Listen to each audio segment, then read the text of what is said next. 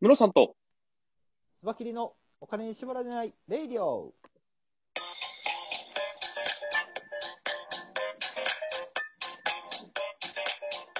この番組は実業家で経営コンサルタントのムロさんと、スバキリキム団長のスバキリがお送りするお金と経済のことについて話す番組です。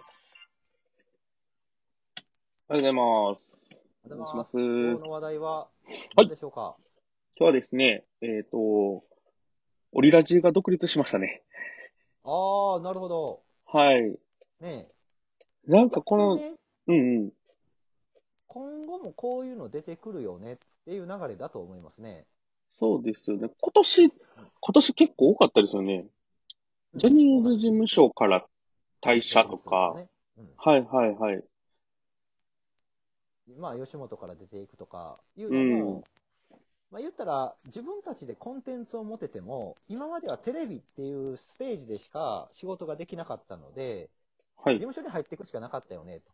なぜかというと、事務所を通してテレビの仕事をもらえるっていうのが当たり前だったので、うんうん。例えば吉本から独立して、あのそれでテレビだけでやっていこうとすると、吉本にどうしても気使うから、そのタレントさん採用できないですよね。うんうんうんうん。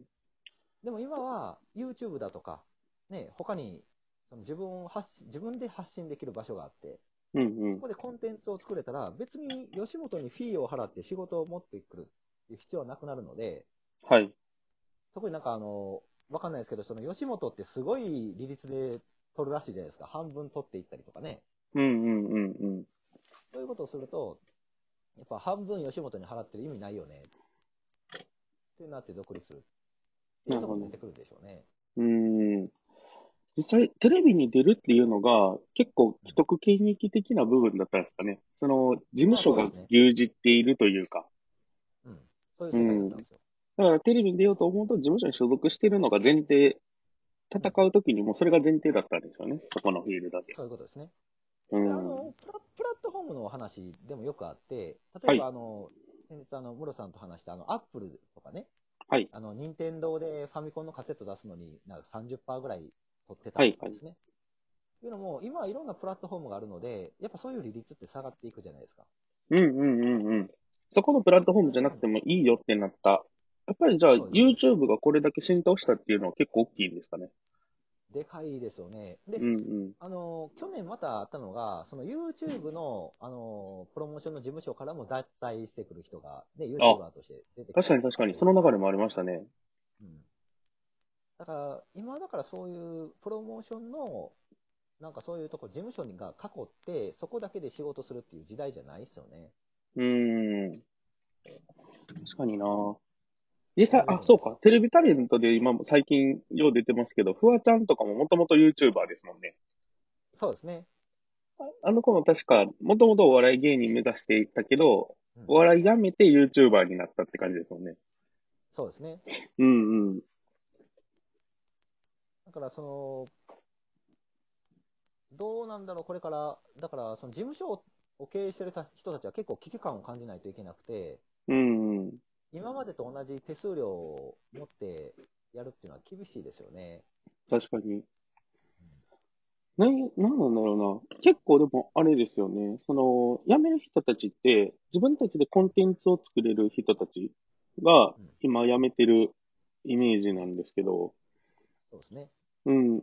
あとは、次の段階ですよね。その、経営とか、その、マネジメントの部分まで、その人たちができるってなったら、独立まで行くんですかね。あの、どうなんだろああ、どうなんでしょうね。う。うん。まあでも、割合があまりにも高すぎるから、ある程度のところで独立は考え始めるんでしょうね。うん、だかうん。ら、その、まあ事務所とかが考えないといけないのは、はいそ。ういうあのコンテンツを持ってる人ほど抱え込んどかないといけないわけじゃないですか、事務所としてはね、そういううヒん、うッん。トメーカーほど。そうでですも、ヒねッ。トメーカーになると出ていってしまうっていうのは、その事務所に魅力がないっていうのを、ね、知らしめてるようなもんなんで、うんうんうんうん。やっぱりそこは、なんだろう、魅力のある人ほど出ていかないっていうふうにしとかないと、はい。例えば、もう本当に大御所と言われる人たちは何もしなくても稼げるから出ていく必要はないじゃないですか。はい、はい。これからの若手の人たちは、多分、ある程度いったら独立しようかなと思いながら活動したりすると思うんですよ。うんうん。そうそうですねなると、その事務所にとったら結構マイナスですよね。そうですよね。うん、そこを考えていかないといけないんじゃないかな。うん。なんか、あれですね、アメリカのマネージャーの人たちって、あのーエージェント契約みたいな感じで結び張るじゃないですか。うんうんあの、芸能人のような、まあ、アーティストさんが、マネージャーを自分で雇って、その人に対してお金を払うみたいな形のうんうんう契ん約形態。で、その代わり、スケジュール管理だったりとかうん、そのオファーに対してのやり取りだったりとか、そういうとこやってくださいっていうようなことをやってると思うんですけど、こんな形態のところって今後増えてくる可能性ありますよね。増えてきますよね。今だってマネージャーって言ったら、よ吉本の社員さんがマネージャーやってるので、うん。吉本の仕事しかやってくれないんですよ。はいはいはい。でも、エージェント契約すれば、例えば、あ俺たちのあっちゃんとかのマネージャーをエージェント契約した人は、YouTube だろうと雑誌の主題だろうと何でも調整してくれるんですよね。うんうんうん。だからそういうふうにやっていかないといけないかなっていう感じですよね。うんうんうん。僕もあの、その、右腕サービスっていうサービスをあの、はい利用させていただいてるんですけど、はい。例えば僕が、あどうなんだろう、あの、仮にこのクラウドファンディングのプロデュースをやめたとしても、うん。僕はその契約をつ続けて、僕の事務作業をやっていただきたいなと思ってるんですよね。はいはいはい。だからその、しなんですかね、一つの仕事に紐づいてなくて、だからエージェント契約っていう形ですれば、たとえその人が別のことをしても、マネジメントはしてくれるはずなので、はい。今後そういうのが増えてくるでしょうね。例えば、あの、キングコングの西野さんとかも、はい。だってあれ、ま、ま、吉本に所属してはりますけど、吉本には依存はしてないわけじゃないですか。うん。そうですね。で、おそおそらく仕事のほとんどが吉本以外だと思うんですよ。うん。だからそうなると、うーん、どうなんだろう。だからそういうエージェント契約じゃないとなり、や吉本社員さんにそれを全部マネジメントさせることは不可能なので、うんうんうんうん。エージェント契約じゃないと成り立たないですよね。うんうんうん。そうですよね。うん。なるほどな。そうか。でも、あれですね。この間の ABEX の話もありましたけど、でも、やっぱその、アーティストさん、コンテンツメーカーを抱えてる事務所って、これからの、こう、なんていうのかな、旗振りの仕方って大変ですね。めっちゃ大変ですよ。うこれはん。すごい、もう、なんか、戦国時代でしょうね。うんうんうんうん。特にあの、ABEX とかの本社がなくなる時代なので、はい。もう、どうなるかわかんねえっていう感じですよね。うん。まあ、面白いですけどね。いや、めちゃくちゃ面白いですよね。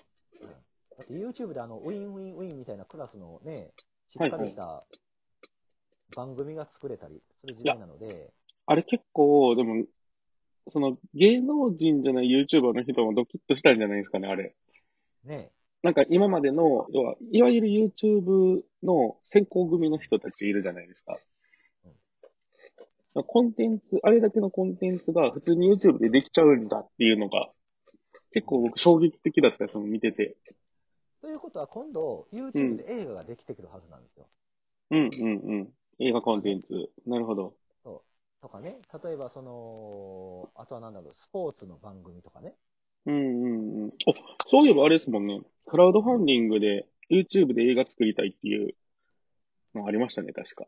あああれ YouTube やったかなまあ映像作品を作りたいやったかなその、映画を作りたいで資金集めてるみたいなやつやってましたね。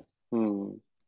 だからそういう時代になってくるんでしょうね。だから別にその YouTube だけっていうわけじゃないけど、うあん、うのん。視聴者は YouTube を見るし、テレビを見るしって選べるようになるでしょうし、はい。 YouTube の中にもそういうね、すごいコンテンツがどんどん出てくるんですよね。うんうんうん。いい時代になってくるんじゃないですか。そういうことか。なるほどな。芸能界も結構あれですね。じゃあ、その、自分で、そこのマネジメント、要は将来に向けてのコンテンツのマネジメントできる人とは、どんどん抜けていっちゃううん。うんで、そうじゃない人が残っていくみたいなうん方向感になってくるんですかね。だからそうしたらテレビつまんなくなっちゃいますね。うん、あでもだから、テレビはテレビで考えて、なうんんかうん。手を出すでしょうね。そうなでんかししてょうほしね。いね。うあん。のテテレビって今、本当にワイドショーか、なんかね、変なバラエティーかぐらいしかないようなイメージなので、うんうんうん。面白いことをしてほしいですね。でもテレビってやっぱ影響力があって、はい。あの、YouTube で100万回再生とか言いますけど、うん。あのー100万って視聴率で言ったら1%なんですね、やっぱり。うーん。だから、それで考えると、半沢直樹って最終回視聴率20%でしたっけ言ったわけでしょはいはい。ってことは、リアルタイムで2000万回再生されてるんですよ。リうアんルうタイんムで。うんうん。 YouTube って蓄積されて、蓄積されて100万回再生とかじゃないですか。はい。リアルタイムで2000万回再生されるって化け物のコンテンツ YouTube にはないですから、うやっぱりん。まだテレビの方がそう考えると影響力はすげえんですよ。だから、テレビの人たちが今もう一回何かを考えてやることによって、うテレビをんもう一回面白くしようっていう動きはあってもいいと思いますね。うんうんうん。いやでもこれからいろいろ楽しみですね。どうなっていくんだろうーんなんか、う。今、戦国時代みたいな感じですよね。 なんか、このそエンタメ業界の、今。う、そうですよね。うん。僕ね、あの、歴史上、はいあの、まあ、縄文時代とか戦国時代、江戸時代とかいろいろあるんですけど、はい。いや、僕、この時代に生まれてよかったと思って、今一番面白くないですか今までの歴史上。ああ、なるほど何が起そうだこるか。な。変化の割合とか考えても、今に生きてる人たちってすごい目まぐるしく変わる時代に生きてると思うんですよ。そうですよね。う一ん。生のうちに多分ね、人生3回分ぐらいのいろんなイベントをけみんな経験してるでしょ、多分。あのそうかもしれない。ねうん。いや、これ楽しみですね。またいろいろ見ていきたいと思います。また、森さん、は時間が来てしまいましたね。はい。それではで、ははい、ありがとうございます。はい、また映像コンテンツ楽しみにしてます。